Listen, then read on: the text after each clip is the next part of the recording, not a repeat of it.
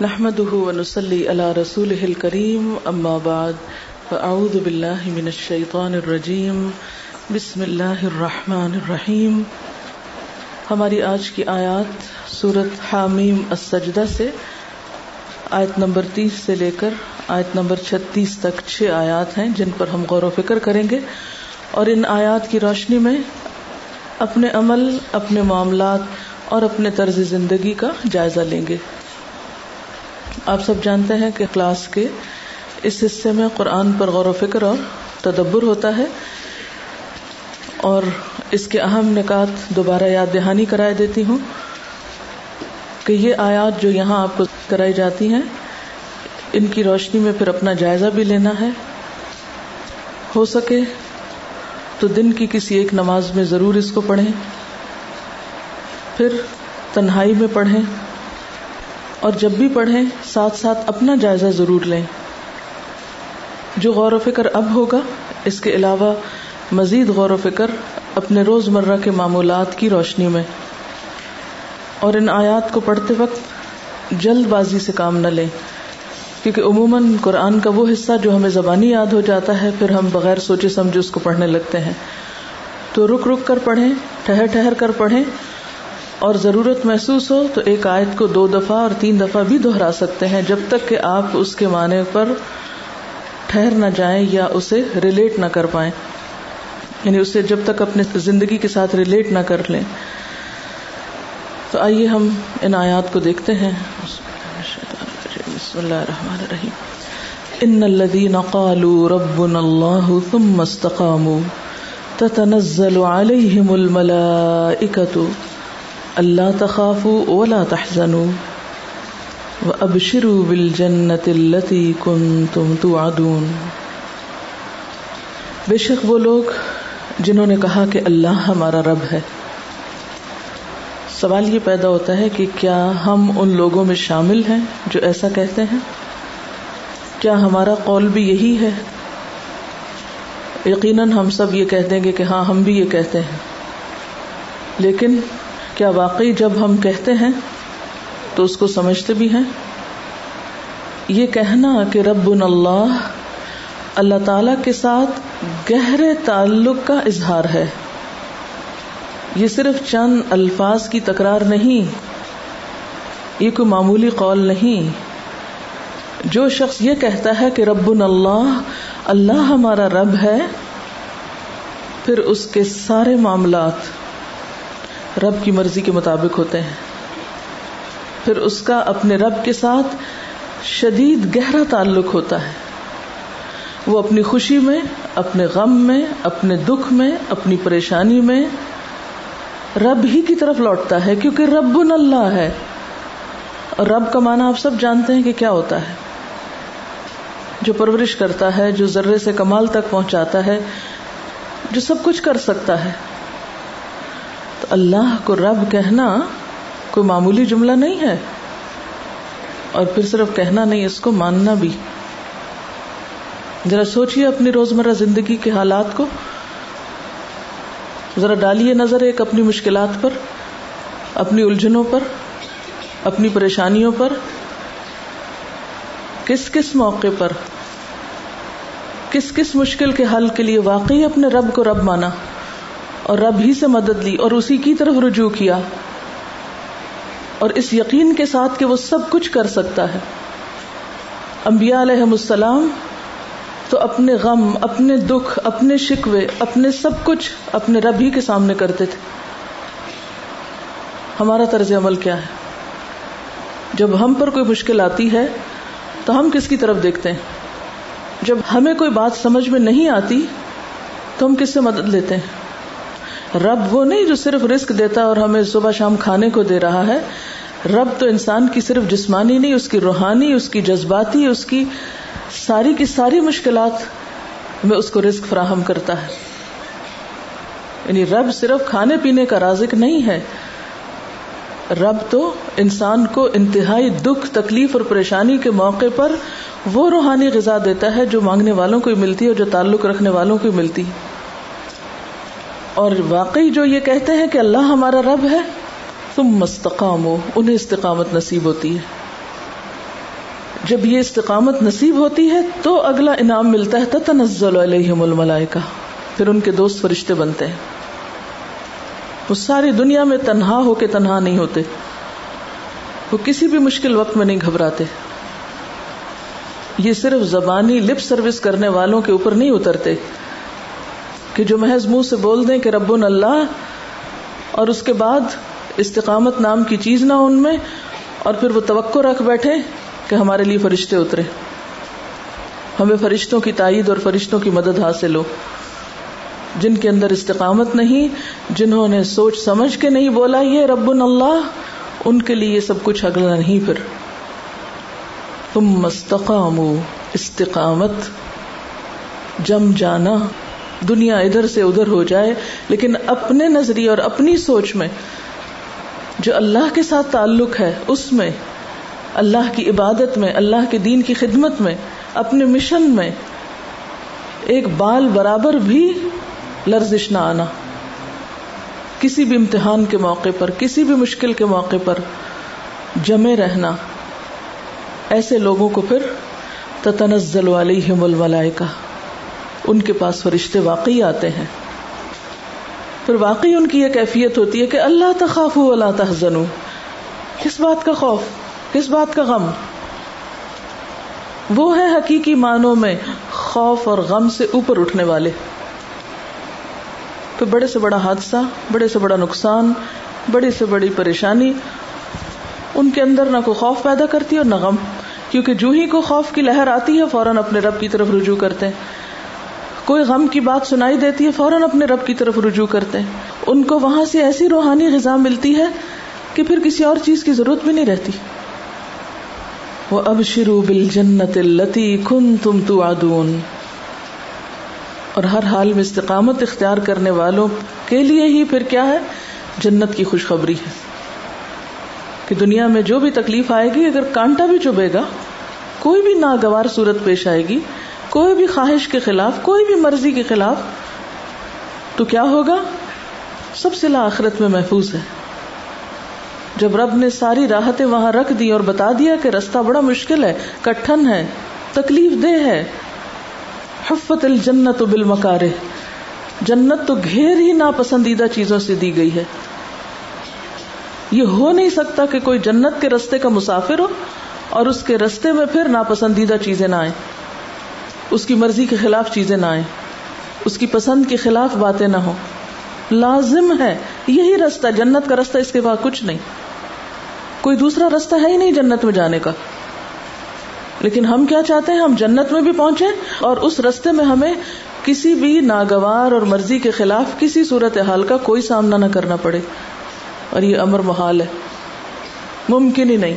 احسب الناس ان يتركوا ان يقولوا آمنا وهم لا يفتنون؟ ایسے ہی چھوڑ دیے جائیں گے؟ جنت مفت میں نہیں ملا کرتی۔ جنت کی خوشخبری ملتی ہی ان لوگوں کو ہے جو اللہ کو رب مان کر اس رستے پر استقامت اختیار کرتے ہیں۔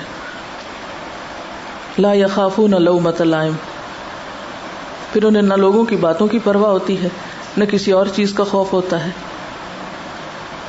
تبھی جا کر وہ جم جاتے ہیں۔ ایسے ہی لوگوں کو فرشتے کہتے ہیں، نحن اولیاؤکم فی الحیات الدنیا و فی الاخرہ۔ ہم تمہارے دوست ہیں، دنیا میں بھی اور آخرت میں بھی۔ دونوں جگہ۔ اور یہ چونکہ قرآن کے الفاظ ہیں، اس لیے ان میں کوئی شک تو کیا ہی نہیں جا سکتا۔ لیکن سوچنے کی بات ہے کہ کیا ہمیں بھی کبھی فرشتوں نے وسپر کیا کہ نہن اولیا ہم دوست ہیں، اگر سب چھوڑ بھی جائیں تمہیں تو کیا ہوا؟ ہم دوست ہیں تمہارے، تم کیوں غم کھاتے ہو؟ ہمیں ایسی وسپرنگس کیوں نہیں ہوتی؟ ہم مشکل اور تکلیف کے وقت میں یہ آوازیں کیوں نہیں سن پاتے؟ اس لیے کہ ہم نے رب اللہ صحیح معنی میں کہا ہی نہیں، ہمارے اندر صحیح استقامت آئی نہیں۔ ہم نے خوف اور غم میں رب کو پکارا ہی نہیں، رب سے مدد لی ہی نہیں۔ ہم دوسروں کی طرف دیکھتے ہیں، دوسروں کے سہارے پہ جیتے ہیں۔ تو جو انسانوں کے سہارے پہ جیے گا وہ یقیناً مایوس ہوگا۔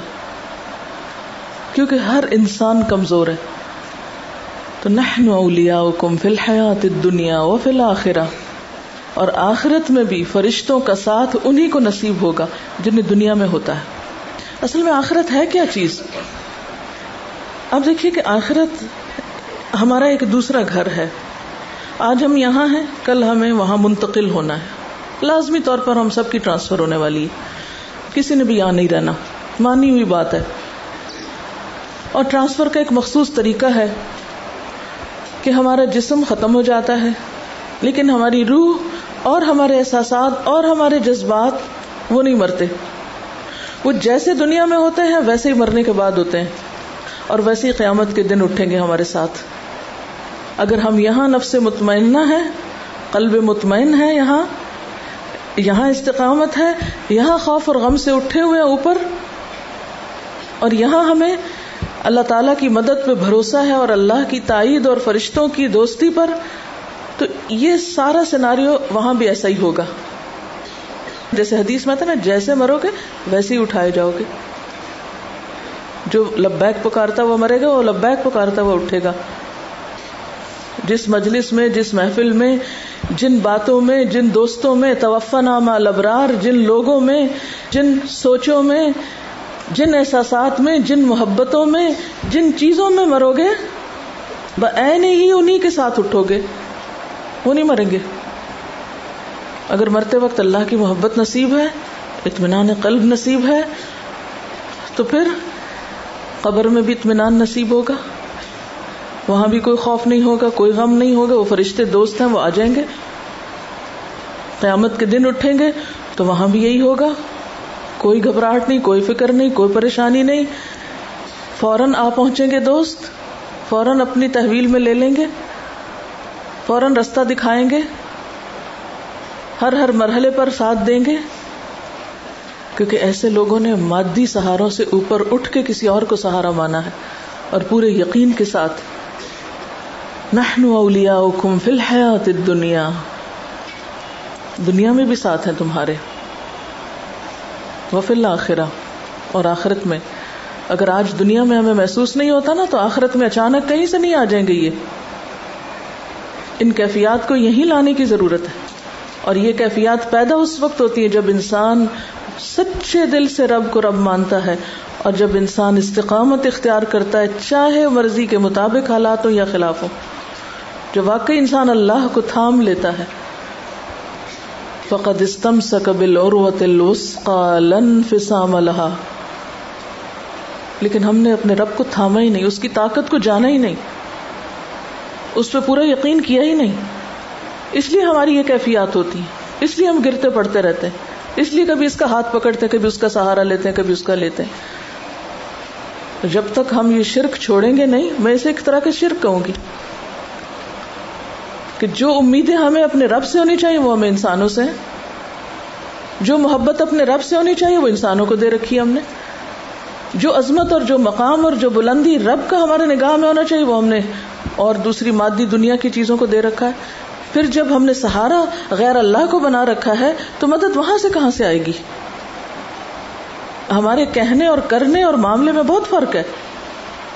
ہم کہتے وہی کچھ ہے جو یہاں لکھا ہوا ہے، لیکن کرتے نہیں ہیں۔ ہمارے روز مرہ کے معمولات اور ہماری جو روٹین ہے، اس میں یہ کہیں نہیں جھلکتا۔ تو کہنا بھی جھوٹا پڑ جاتا ہے۔ اور جنت ہی وہ جگہ ہے۔ وَلَكُمْ فِيهَا مَا تَشْتَهِي أَنفُسُكُمْ۔ کہ جہاں انسان کی خواہشات پوری ہو سکتی ہم نے دنیا کو مرکز بنا لیا خواہشات کی تکمیل کا۔ اور اسی کے پیچھے پھر مرتے ہیں۔ اللہ تعالیٰ نے اپنے چنے ہوئے پیغمبروں کو نصیحت کی تھی ایک۔ حضرت داؤد علیہ السلام کے بارے میں قرآن پاک میں آتا ہے، اللہ تعالیٰ فرماتے ہیں، یا داود انا جعلنا کا خلیفتا فی الارض فحکم بین الناس بالحق ولا تتبع الهوى فیدلک عن سبیل اللہ ان الذین یضلون عن سبیل اللہ لهم عذاب شدید بما نسوا یوم الحساب اے داؤد، نام لے کے، کسی کا پرسنل نیم لے کے اسے خطاب کرنا اور وہ خطاب بھی اللہ تعالیٰ کی طرف سے آنا۔ اگرچہ میسج ان کے لیے، لیکن سبق ہمارے لیے ہے۔ یا داؤد، انا جعلنا کا خلیفہ فی الارض ہم نے تمہیں زمین میں خلیفہ بنایا۔ داؤد علیہ السلام کو اللہ تعالیٰ نے بادشاہت دی تھی۔ ایک بڑا مقام دیا تھا۔ ہر شخص اپنی اپنی خلافت میں، اپنی اپنی ذمہ داریوں میں ایک نہ ایک مقام رکھتا ہے۔ کل کم رائن و کل کم مسول ان رعیت ہی جس شخص پر جہاں جو کی بھی ذمہ داری ہے وہ وہیں پر ایک طرح سے خلیفہ ہے۔ ہر انسان خلیفہ ہے زمین میں۔ کسی کا مقام بڑا ہے اور کسی کا چھوٹا ہے، لیکن معاملہ کسی نہ کسی طرح ملتا جلتا ہی ہے۔ تو انا جعلنا کا خلیفۃ فل ارتھ جو بھی کوئی ذمہ داری انسان کو ملتی ہے، چاہے وہ بحثیت طالب علم کی ہو، بحثیت استاد کی ہو، کسی بھی طرح سے، وہیں سے انسان کا امتحان شروع ہو جاتا ہے۔ فحکم بین الناس بالحق۔ انسانی معاملات میں حق کا ساتھ، حق بات۔ اولا تتبع الہوا۔ خواہشات نفس کی پیروی نہیں۔ داؤد علیہ السلام پیغمبر بھی ہیں، بادشاہ بھی ہیں۔ ایسے دو مقام بہت کم لوگوں کو ملے۔ ان کو کہا جا رہا ہے اولا تتبع الہوا۔ خواہش نفس کی پیروی نہ کرنا۔ کیوں؟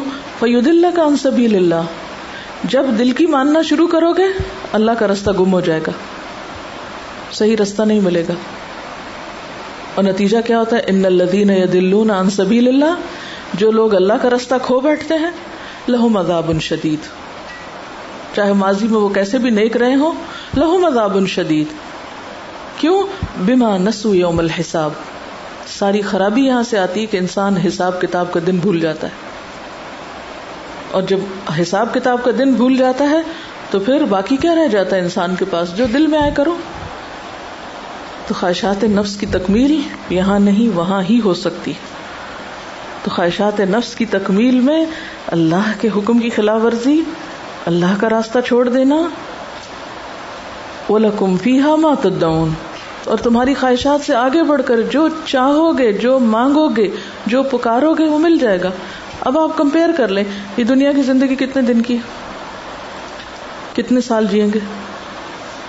اگر ہمیں کسی معاملے میں کچھ کمی لگ بھی گئی، کچھ کمی ہو بھی گئی ہمارے ساتھ، ہمیں وہ سب نہیں ملا جو ہم چاہتے ہیں، جو ہماری خواہشات ہے جو ہماری مرضی ہے، تو بھی کتنے دن یہاں رہنا ہے؟ جب ہم دنیا کو جنت بنانے کے پیچھے لگ جاتے ہیں، اور دنیا کو جنت بنانے کا مطلب کیا ہے؟ خواہشات نفس کی پیروی۔ کہ ہر وہ چیز ہو جو ہمارا دل چاہتا ہے۔ ہمیں ہر وہ چیز مل جائے جس کی ہم طلب کرتے ہیں۔ بولا کمفی ہاں مات یہ تو صرف آخرت میں ہو سکتا ہے، صرف جنت میں ہو سکتا ہے۔ ہم اسے دنیا میں کرنا چاہتے ہیں۔ جب وہ نہیں ہو پاتا، پھر فرسٹریشن کا شکار ہوتے ہیں۔ اور یہیں سے پھر استقامت میں خلل آتا ہے۔ یہیں سے پھر رب پر بھروسہ ختم ہوتا ہے۔ یہیں سے پھر انسان خوف اور غم سے نجات نہیں پا سکتا۔ تو سب سے بڑھ کر نزل من غفور الرحیم۔ اللہ کو رب کہنے والوں کے لیے غفور الرحیم کی طرف سے ایک خاص میزبانی۔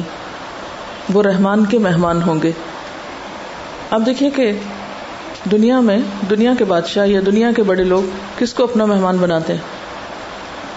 چور ڈاکو کو؟ ہوں؟ ہر غلط کار کو؟ ہر ارے غیرے کو؟ ہر راہ چلتے کو؟ اگر دنیا میں کسی بڑی شخصیت کا مہمان بننے کے لیے کچھ کوالٹیز چاہیے، تو اللہ کا مہمان بننے کے لیے کچھ بھی نہیں چاہیے۔ جتنی چاہو اس کی نافرمانی کرو اور پھر کل جا کے اس کے مہمان بن جاؤ۔ یہ کیسے ممکن ہے؟ وہ اپنے چنے ہوئے لوگوں کو، جو اس کی مرضی کے مطابق زندگی بسر کرتے ہیں، ان کو اپنا مہمان بنائے گا، ان کی میزبانی کرے گا۔ اور اس کے لیے نسخہ کیا ہے؟ ومن احسن ممن دعا اللہ بہترین طریقہ اللہ کی طرف لوگوں کو بلانا، لوگوں کو اللہ سے جوڑنا۔ اور یہ ہر انسان کی ضرورت ہے۔ یہ کون کر سکتا ہے؟ وہی کر سکتا ہے جس نے کہا ہو رب اللہ، جس نے خود رب کو پا لیا، جو خود رب کو پہچان چکا ہو۔ جس نے خود اس کو نہیں پہچانا، وہ دوسروں کو کیا پہچان کرائے گا؟ یہ کام کوئی ٹیکنیکل قسم کا کام نہیں ہے، کوئی مشینی عمل نہیں ہے۔ یہ کام وہی کر سکتا ہے جس نے خود کر رکھا ہو، اپنی ذات میں، جس نے خود کو اپنے رب سے جوڑ رکھا ہو۔ وہی اس بہترین کام کے قابل ہے۔ اور جو خود ڈگمگایا ہوا ہو، جس کے اپنے اندر استقامت نہ ہو، اور جو خود غیر اللہ کی محبت کا شکار ہو، وہ کس طرح رب سے جوڑ سکتا ہے کسی کو؟ ومن احسن قولا ممن دعا الى الله وعمل صالحا اور پھر جس کا عمل صالح ہو۔ وقال اننی من المسلمین۔ اور جو برملا کہتا ہو کہ میں مسلمان ہوں، اسے اپنے مسلمان ہونے پر کوئی شرمندگی نہ ہو۔ اسے اپنے اسلام سے کوئی خوف نہ ہو، کوئی ندامت نہ ہو۔ اور یہ بھی صرف قول نہیں ہے، وقال اننی من المسلمین۔ یہ صرف ایک ڈکلریشن نہیں ہے، بلکہ وہ عمل سے ثابت کرتا ہوں کہ میں ایک مسلمان ہوں۔ میں اپنے رب کے سامنے سرنڈر کرتا ہوں۔ میں ہر حال میں اپنے رب ہی کا تابے دار ہوں، اسی کا وفادار ہوں۔ سب سے زیادہ کرم اور مہربانی تو اس کی ہے مجھ پر۔ لہٰذا میں بھی سب سے زیادہ اسی کے آگے سر جھکانے والا ہوں۔ اور پھر انسانوں کے ساتھ معاملات میں، ولا تستویل حسنت ولا سیاح دونوں طرح کے رویے سامنے آئیں گے۔ اچھائی بھی آئے گی، برائی بھی آئے گی۔ عام طور پر ہمارا طریقہ کیا ہوتا ہے؟ جو ہم سے اچھا کرے، ہم بھی اس کے ساتھ اچھا کرتے ہیں۔ جو ہمارے ساتھ اچھا نہ کرے، ہم اس کے ساتھ برا کرتے ہیں۔ یہ قرآن کہتا ہے کہ اولا تستویل حسنت ولا سیاح حسن اور سیاح اچھائی اور برائی برابر نہیں ہوا کرتی۔ اچھا وہ ہے جو اچھائی کے جواب میں اچھائی کرے، لیکن برائی کے جواب میں بھی اچھائی کرنے کا حوصلہ رکھتا ہو۔ جو برائی کے بدلے بھی اچھائی کر سکتا ہو۔ تو اس بہترین کام کے قابل پھر کون ہے؟ ادفا بلتی ہی احسن۔ جو لوگوں کی طرف سے آئی ہوئی برائیوں اور خرابیوں کے جواب میں ایک اچھے رویے کو اختیار کر سکتا ہو جو برائی کو بھلائی سے تکلیف دہ رویے کو ایک اچھے اخلاق اور اچھے رویے کے ساتھ رفا دفا کر سکتا ہو ہم اپنا جائزہ لیں کہ ہم کیا کرتے ہیں؟ جو ہمارے ساتھ اچھا نہ کرے، ہم اس کے ساتھ کتنے اچھے ہوتے ہیں؟ اور اس طریقے پر عمل کرنے سے فض اللہ بینا کا بینا ہو عداوت ان کا انا ہو ولی حمیم دشمن بھی دوست بن جائیں گے۔ آج تک اپنا حساب لیجیے آج تک ہم نے کتنے دشمنوں کو دوست بنایا۔ ہمارے کتنے دشمن آج تک ہمارے دوست بنے۔ اپنے خاندانی زندگی میں دیکھ لیجیے اپنے رشتے داروں میں دیکھ لیجیے پوری لسٹ اپنے سامنے رکھیے۔ جن جن کے ساتھ بھی آپ کا معاملہ اور تعلق ہے، ان سب میں دیکھ لیجیے کہ آپ کے کتنے مخالفین، آپ کے وفادار ہوئے۔ نبی صلی اللہ علیہ وسلم کا طریقہ تو یہی ہے۔ آپ نے اپنے دشمنوں کو دوست بنایا تھا، اس سے اسلام پھیلا تھا۔ ہم دوستوں کو بھی دشمن بنا لیتے ہیں۔ ہم اپنوں کو بھی دور بگا دیتے ہیں۔ بالکل، ٹوٹلی اس کے برعکس عمل ہے ہمارا۔ دین کیسے پھیلے گا؟ ومن احسن قولن کا کام کیسے ہو سکتا ہے؟ اور فرمایا کہ جو دشمنی رکھنے والا ہے، اس کا رویہ کیا ہوگا؟ کہ ولی حمیم وہ دلی دوست بن جائے گا۔ ہم میں سے ہر شخص اپنے دائیں بائیں، آگے پیچھے جتنے بھی لوگوں سے اس کے تعلقات ہیں، ان سب تعلقات کو پرکھے۔ آپ چاہیں تو لکھ لیں، چاہیں تو دماغ میں لا کر ایک ذہن میں لائیں اور سوچیں کہ کتنے لوگوں کو اب تک میں اپنا دوست بنا چکی ہوں۔ اور کون سے لوگ ایسے ہیں جو دوست تھے اور چھٹ گئے مجھ سے؟ اور کیوں ایسا ہوا؟ عام طور پر ہم غلطی سامنے والے میں دیکھتے ہیں۔ اپنی غلطی بھول جاتے ہیں۔ اور جو جتنا دوسروں میں غلطیاں تلاش کرتا ہے، اتنا ہی اپنے سے غافل ہوتا ہے۔ اس کو اپنے اندر کی غلطیاں اور خطائیں پھر نظر آ ہی نہیں سکتی، آتی ہی نہیں۔ اس کو دکھائی نہیں دیتی کیونکہ وہ کسی اور چیز کی طرف توجہ کیے ہوئے اور کبھی بھی انسانی تعلقات اچھے نہیں ہو سکتے، آپ کے انسانوں کے ساتھ تعلقات اچھے ہو نہیں سکتے جب تک کہ آپ غلطی اپنے اندر دیکھنے کے عادی نہ بنے کہ میرا قصور کہاں ہے؟ میری کمی کہاں ہے؟ میری خطا کہاں ہے؟ میری بھول کہاں ہے؟ جب تک آپ کی نگاہ خود پر نہ پڑے، کوئی بھی تعلقات اور معاملات درست نہیں ہو سکتے۔ یہ ہے اصل ٹیسٹ۔ ادفا بلتی ہی احسن فض الدی بین کا وبین یہ ہے اصل چیلنج۔ عداوت والوں کے ساتھ یا عداوت کو کس میں بدلنا ہے؟ کہ انا ولی حمیم صرف اچھے تعلقات میں بھی نہیں ولی حمیم بننا ہے۔ ولی حمیم بنانا ہے۔ دلی دوست، گہرا دوست۔ وما الدین صبر ان سب چیزوں کے لیے ایک نسخہ ہے اور وہ ہے صبر۔ جو صبر نہیں کر سکتا، وہ اس میں سے کوئی خیر بھی نہیں پا سکتا۔ وما اللہ دو حز نظیم اور یہ صفت اور یہ کوالٹی اور یہ بھلائی نہیں ملتی مگر انہیں کو جن کی بہت بڑی قسمت۔ عام طور پر ہم قسمت کے لیے اللہ تعالیٰ کو مورد الزام ٹھہراتے ہیں۔ لیکن یہاں سے کیا پتا چلتا ہے کہ آپ کی قسمت آپ کے اپنے ہاتھ میں آپ کیا پروو کرتے ہیں؟ آپ کیا ڈیزرو کرتے ہیں؟ آپ کس چیز کے اہل ثابت کرتے ہیں خود کو؟ کس چیز کے حقدار ہیں؟ وما يلقاها الا ذو حظ عظیم یہ ذو حظ عظیم وہی شخص ہوتا ہے جس کے اندر صبر ہی صبر بھرا ہوا ہو، جو برائی کے جواب میں بھلائی کرنا جانتا ہو، جو دوسروں کی غلطیوں کو معاف کرنا جانتا ہو۔ والکاظمین الغیظ والعافین عن الناس واللہ يحب المحسنین جو صرف غصے کو پی جانے والے ہی نہ ہوں، بلکہ معاف بھی کرنا جانتے ہوں۔ اور معاف کر کے احسان کے درجے پر ہوں۔ ہمارا طرز عمل کیا ہے؟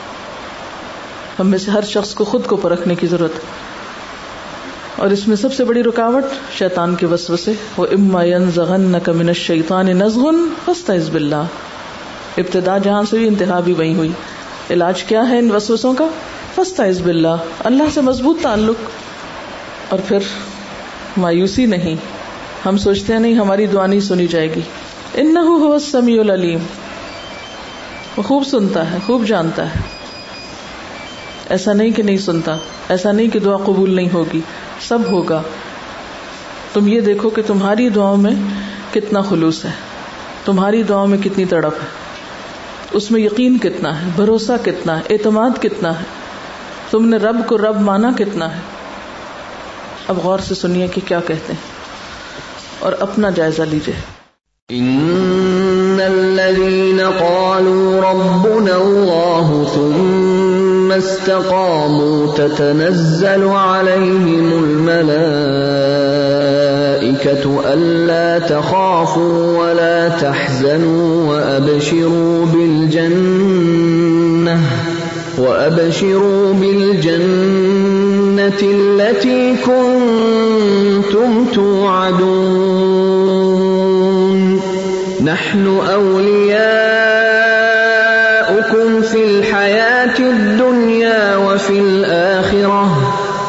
ولكم فيها ما تشتهي أنفسكم ولكم فيها ما تدعون نزلا من غفور رحيم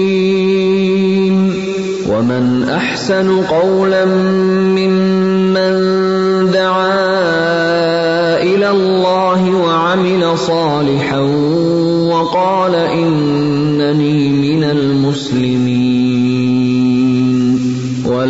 تستوي الحسنة ولا السيئة.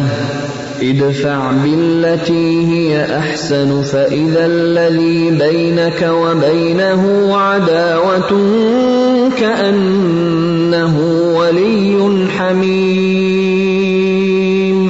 وما يلقاها إلا الذين صبروا.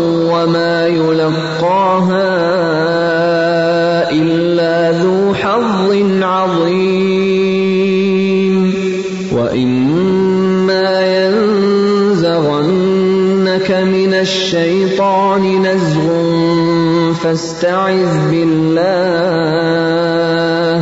إنه هو السميع العليم یہ ایک واقعہ سنا رہی ہیں کسی ایئر فورس کے آفیسر کا کہ ایک دفعہ فلائٹ کے دوران انجن فیل ہو گیا ہے اور ان کو یہ یقین ہونے لگا کہ اب میری ڈیتھ ہو جائے گی۔ تو کہتے ہیں کہ میں میں نے پوری کوشش کی کہ کسی طرح میں کلمہ پڑھ سکوں، لیکن کلمہ میرے منہ سے نکل نہیں رہا تھا۔ ایک تو آبویسلی گھبراہٹ اور شدید خوف کا وقت ہوتا ہے تو انسان کو بہت سی چیزیں پھر شعوری طور پر یاد کر کے بولنا واقعی مشکل ہوتا ہے۔ لیکن وہ کہتے ہیں کہ وہ چیزیں جو میں زیادہ کثرت سے سنتا تھا، وہی میری زبان پہ آ رہی تھی۔ اور پھر اس کے بعد اللہ تعالیٰ نے ان کو بچا لیا اور ان کی زندگی بدل گئی۔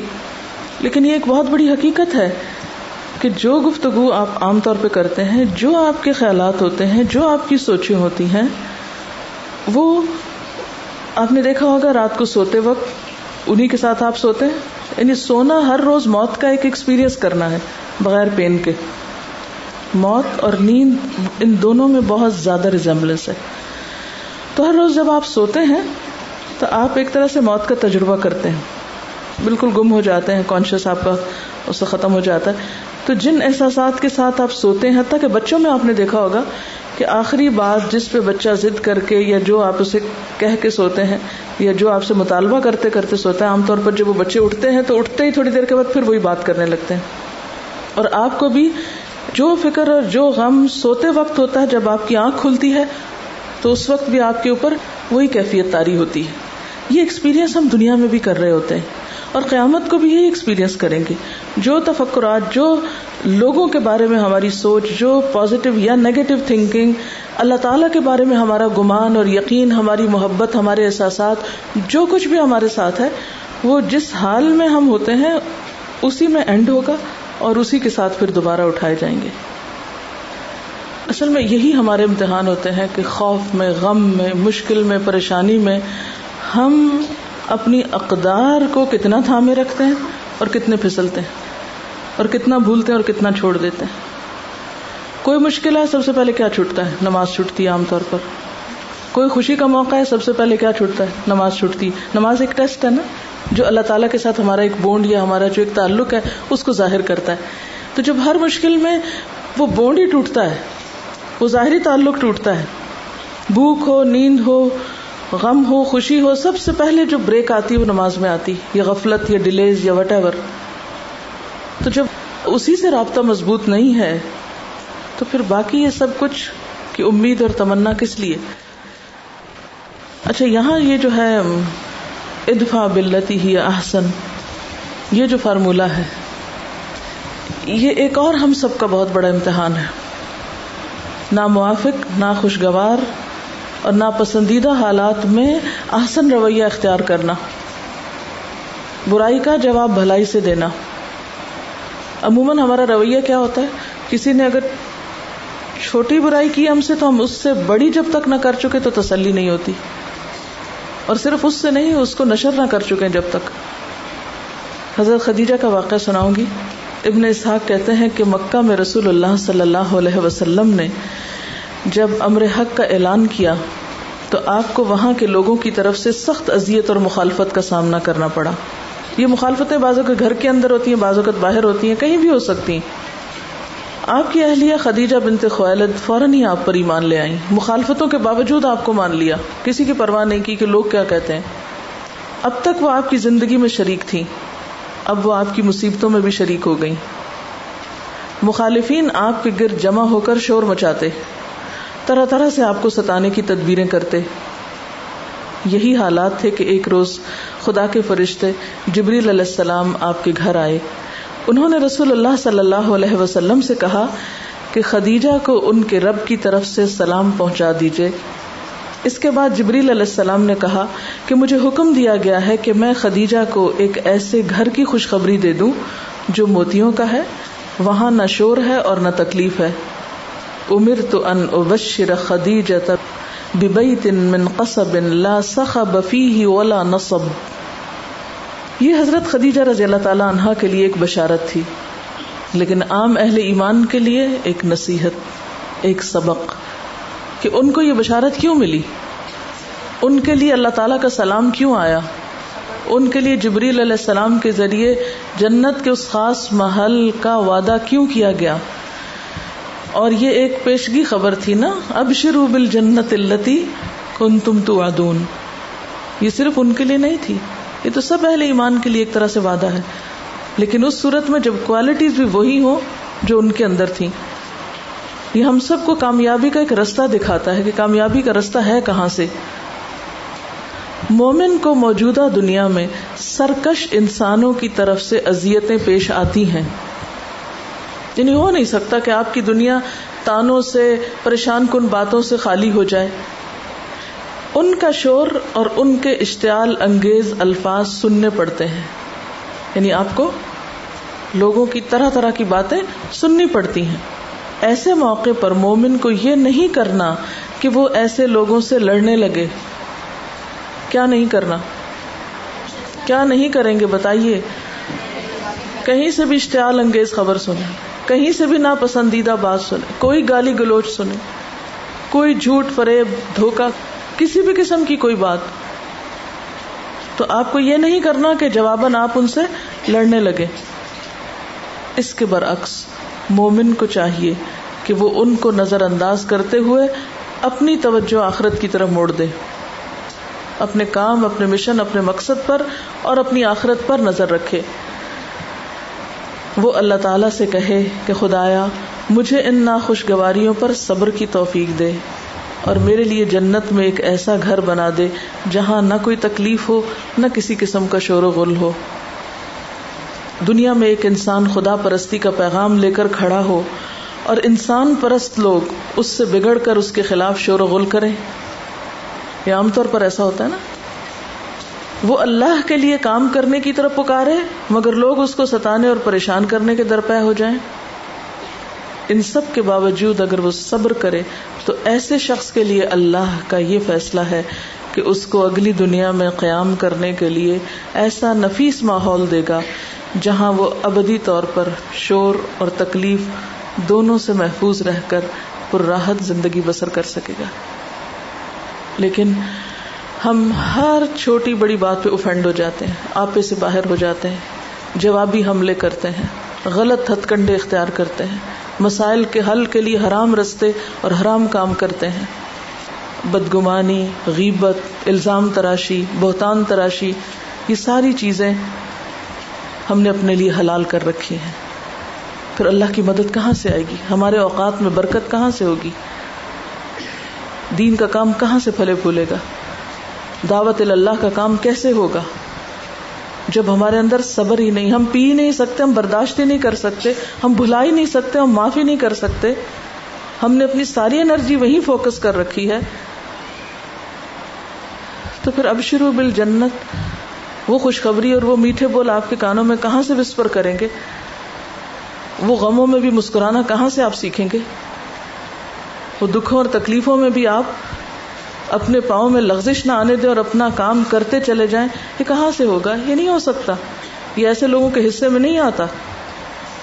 ہمیں یہ تو یقین ہوتا ہے کہ زہر کی گولی کھائیں گے تو مر جائیں گے۔ یقین ہے نا سب کو؟ لیکن ہم میں سے کتنے لوگ جھوٹ کو زہر کی گولی سمجھتے ہیں؟ غرور اور تکبر، حسد، الزام تراشی بدیانتی غصب، وعدہ خلافی، بے اصولی انانینت، اپنی غلطی نہ ماننا، احسان فراموشی، خود غرضی، انتقامی کاروائیاں، اشتعال انگیزی، چھوٹی چھوٹی باتوں پہ فلیئر اپ ہو جانا، موڈ دکھانا، کیا یہ سب زہر کی گولیاں نہیں ہیں؟ ان سب کو کھا کے ہم صحت مند ہو سکتے ہیں؟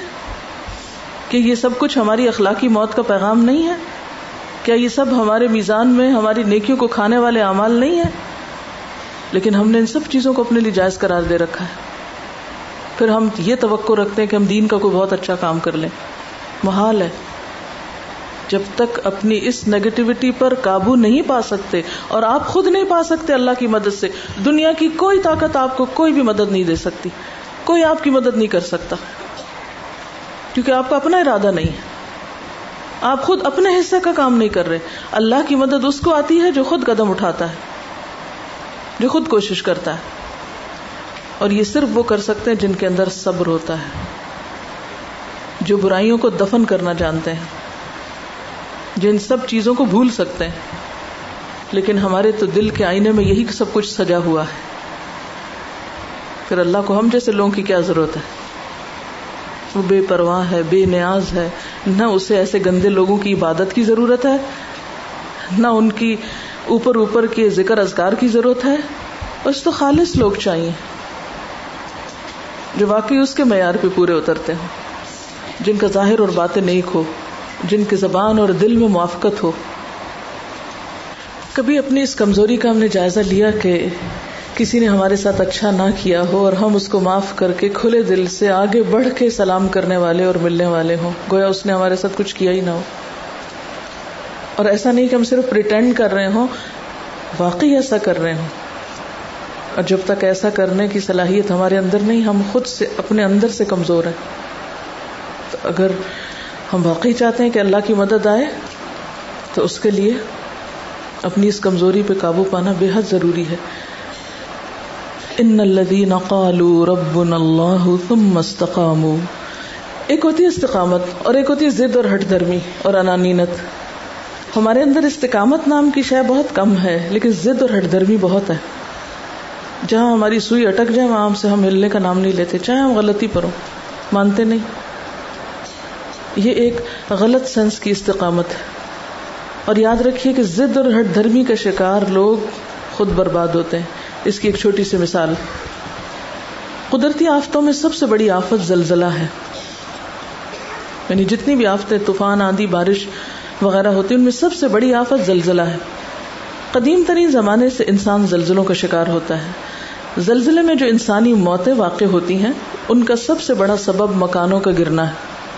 جب زلزلے کا جھٹکا آتا ہے، تو مکانات اچانک گر پڑتے ہیں اور چھوٹے بڑے سب اس کے نیچے دب کے مر جاتے ہیں۔ انسان نے اپنے تجربات میں یہ معلوم کیا ہے کہ جو مکان جتنا زیادہ مضبوط ہوتا ہے، اتنی ہی آسانی سے زمین بوس ہوتا ہے۔ اتنا زیادہ جلدی گرتا ہے۔ اس سے یہ نتیجہ اخذ کیا گیا کہ زلزلے سے پیدا ہونے والے نقصانات سے بچنے کی تدبیر مکانات کی مضبوطی نہیں بلکہ اس کی کمزوری ہے۔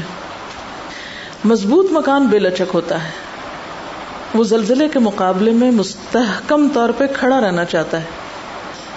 مضبوط مقام اس میں لچک نہیں ہوتی اسٹرانگ سالڈ ہوتا ہے۔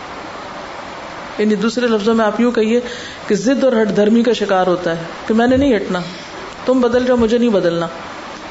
اب کیا ہوتا ہے؟ چونکہ شدید زلزلے کا جھٹکا یعنی زندگی میں آنے والی آزمائشیں جو ہمیں ہر طرف سے پیش آتی ہیں، ہم ہر روز زلزلوں سے گزرتے ہیں، اخلاقی اور روحانی۔ تو شدید زلزلے کا جھٹکا ہر مضبوط مکان سے زیادہ ہوتا ہے یعنی وہ اس سے بڑا جھٹکا ہوتا ہے۔ اس لیے مکان کی مضبوطی اس کے لیے الٹی پڑتی ہے۔ وہ پورے کا پورا دھڑام سے گر جاتا ہے۔ اس کے برعکس، مکان اگر زیادہ مضبوط نہ ہو، بلکہ لچک دار ہو، تو اس کے اندر زلزلے کے جھٹکے کو سہارنے کی طاقت آ جاتی ہے۔ زلزلہ جب جھٹکا دیتا ہے، تو وہ خود بھی ہلنے لگتا ہے۔ اس طرح مکان کا ہلنا اس کو گرنے سے بچا لیتا ہے۔ زلزلہ اگر زمین کو تلپٹ نہ کرے، بلکہ صرف ہلائے، تو ایسے مکانات اکثر محفوظ رہتے ہیں۔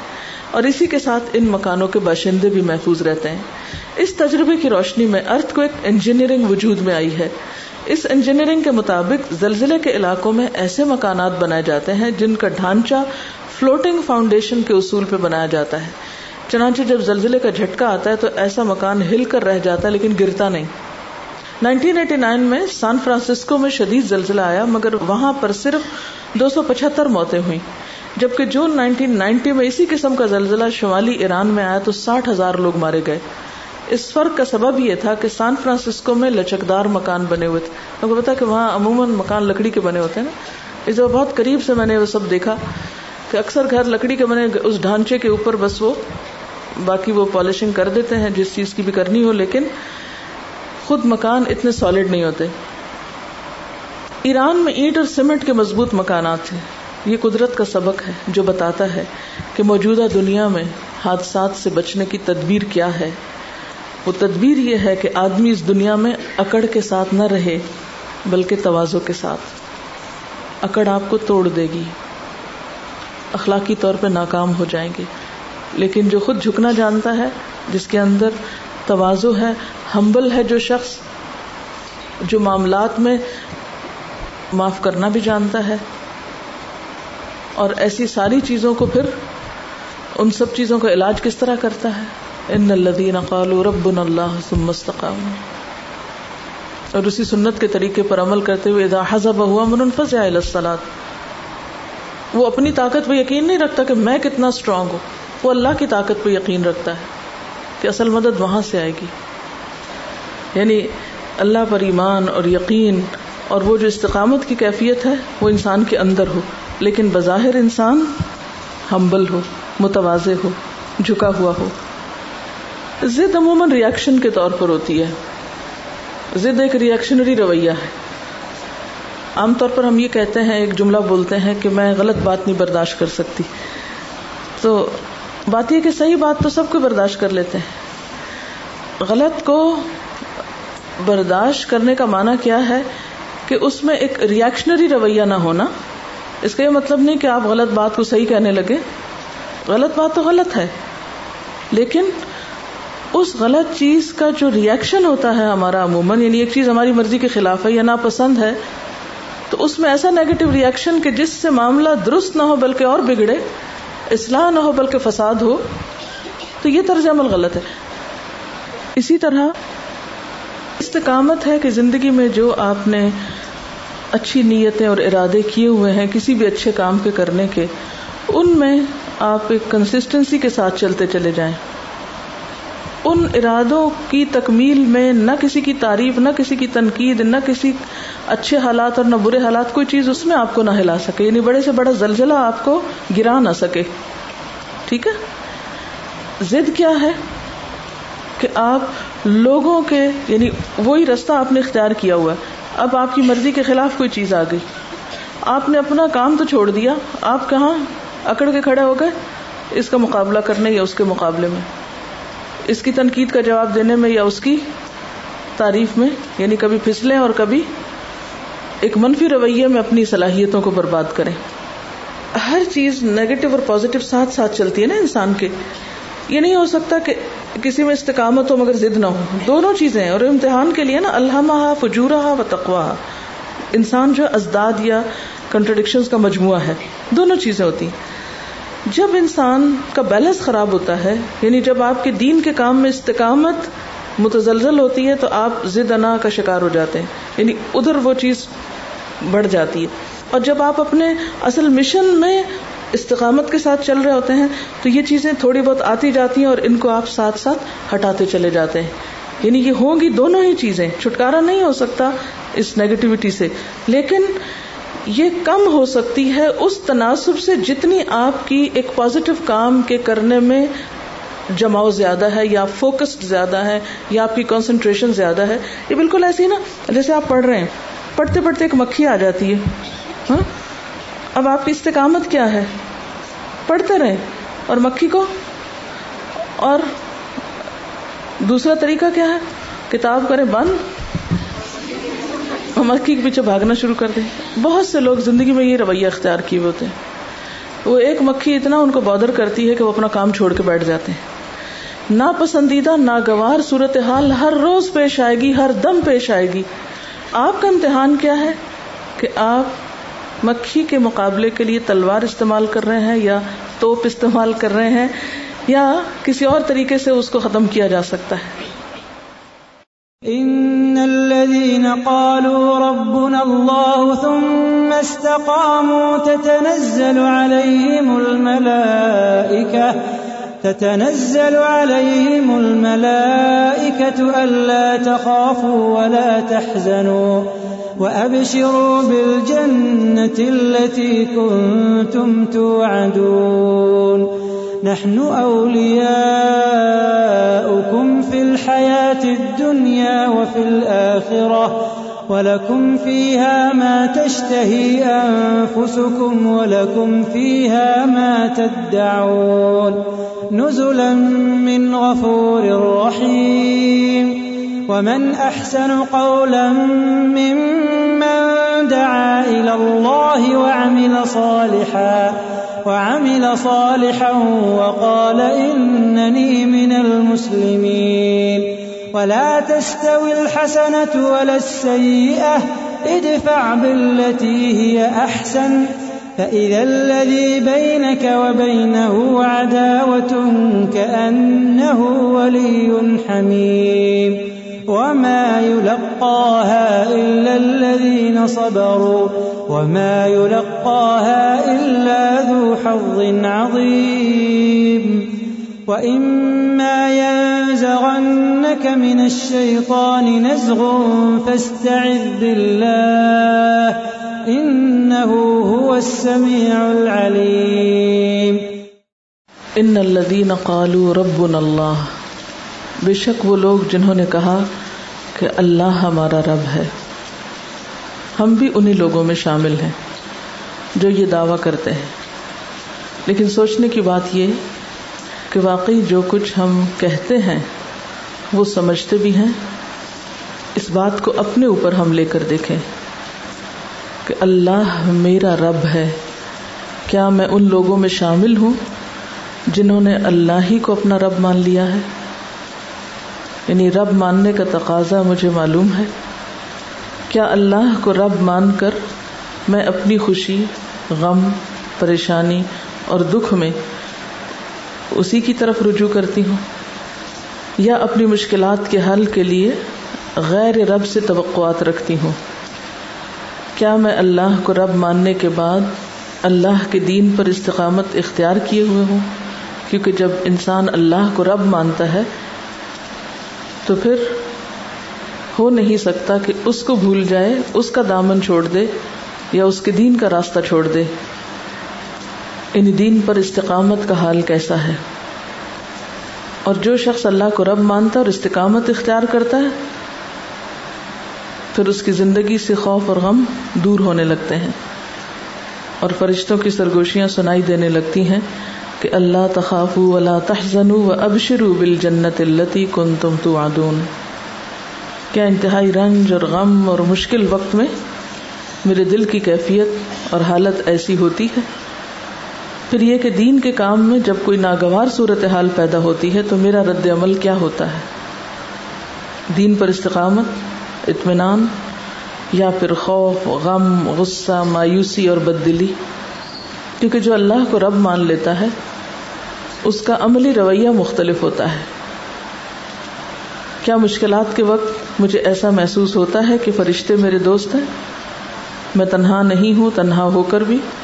نحن اولیاؤکم فی الحیات الدنیا و فی الاخرہ۔ اگر مجھے اس بات پر یقین ہے کہ جنت میں مجھے میری پسندیدہ چیز ملے گی یا میری تمام خواہشات پوری ہوں گی۔ وَلَكُمْ فِيهَا مَا تَشْتَهِي أَنفُسُكُمْ۔ تو کیا میں اللہ کی اطاعت میں اس دنیا کی چند خواہشات قربان کر سکتی ہوں؟ کیا میرا اخلاق اور کردار ایسا ہے کہ میں اللہ کی مہمان بن سکوں؟ نزل من غفور الرحیم۔ کیونکہ اللہ تعالیٰ کے مہمان تمام لوگ نہیں ہوں گے، اس کے خاص بندے ہوں گے۔ پھر ومن احسن قولم ممن دعا کے حوالے سے، لوگوں کو اللہ کی طرف بلانا میری ترجیحات میں کس نمبر پر ہے؟ کیا اپنی دنیا کے کاموں سے فارغ ہو کر وقت بچے تو اللہ کی طرف لوگوں کو بلاتی ہوں؟ یا میری پرائرٹی نمبر ون اللہ کی طرف بلانا ہے اور باقی کام اس کے مطابق ایڈجسٹ ہوتے چلے جاتے ہیں؟ یہ بالکل ایسا ہی ہے کہ مثال کے طور پر اگر آپ کے پاس ایک گلاس ہے، تو اگر گلاس میں آپ چند پتھر ڈال دیں، تو گلاس بظاہر بھرا ہوا نظر آئے گا۔ لیکن اس کے باوجود بھی ابھی کچھ گیپس ہوں گے، جس میں آپ بجری ڈال سکتے ہیں مثلا۔ بجری ڈالنے کے بعد یوں لگے گا جیسے بھر گیا، لیکن پھر بھی ابھی کچھ ہوگی چیز یعنی گنجائش ہوگی کہ جس میں آپ ریت ڈال سکتے ہیں۔ ریت ڈالنے کے بعد بظاہر یہ لگے گا کہ جیسے اب کچھ بھی جگہ نہیں باقی، لیکن اگر آپ اس پہ پانی ڈالیں تو پانی اس کے اندر اپنی جگہ بنا لے گا۔ تو بالکل اسی طرح ہماری زندگی اور ہمارا وقت یا ہمارا ایک دن بھی ایک خالی جگ کی طرح ہے، یا ایک خالی گلاس کی طرح ہے۔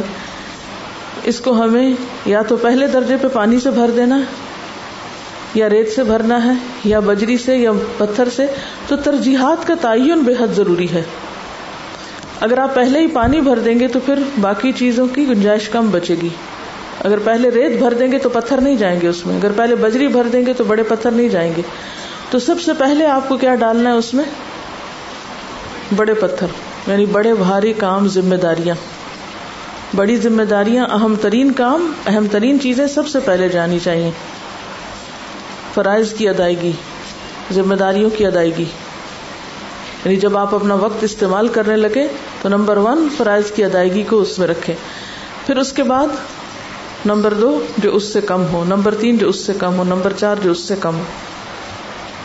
تو اسی وقت میں، اسی دن میں سب کچھ آ جائے گا۔ لیکن عموماً ہمارا حال کیا ہوتا ہے کہ ہم اپنے وقت کا استعمال کس طرح کرتے ہیں؟ غیر ضروری، غیر اہم اور بعض اوقات فضول چیزوں سے اپنے وقت کو بھر لیتے ہیں۔ اور جب اہم کاموں کا وقت آتا ہے تو پھر کہتے ہیں ہمارے پاس وقت نہیں۔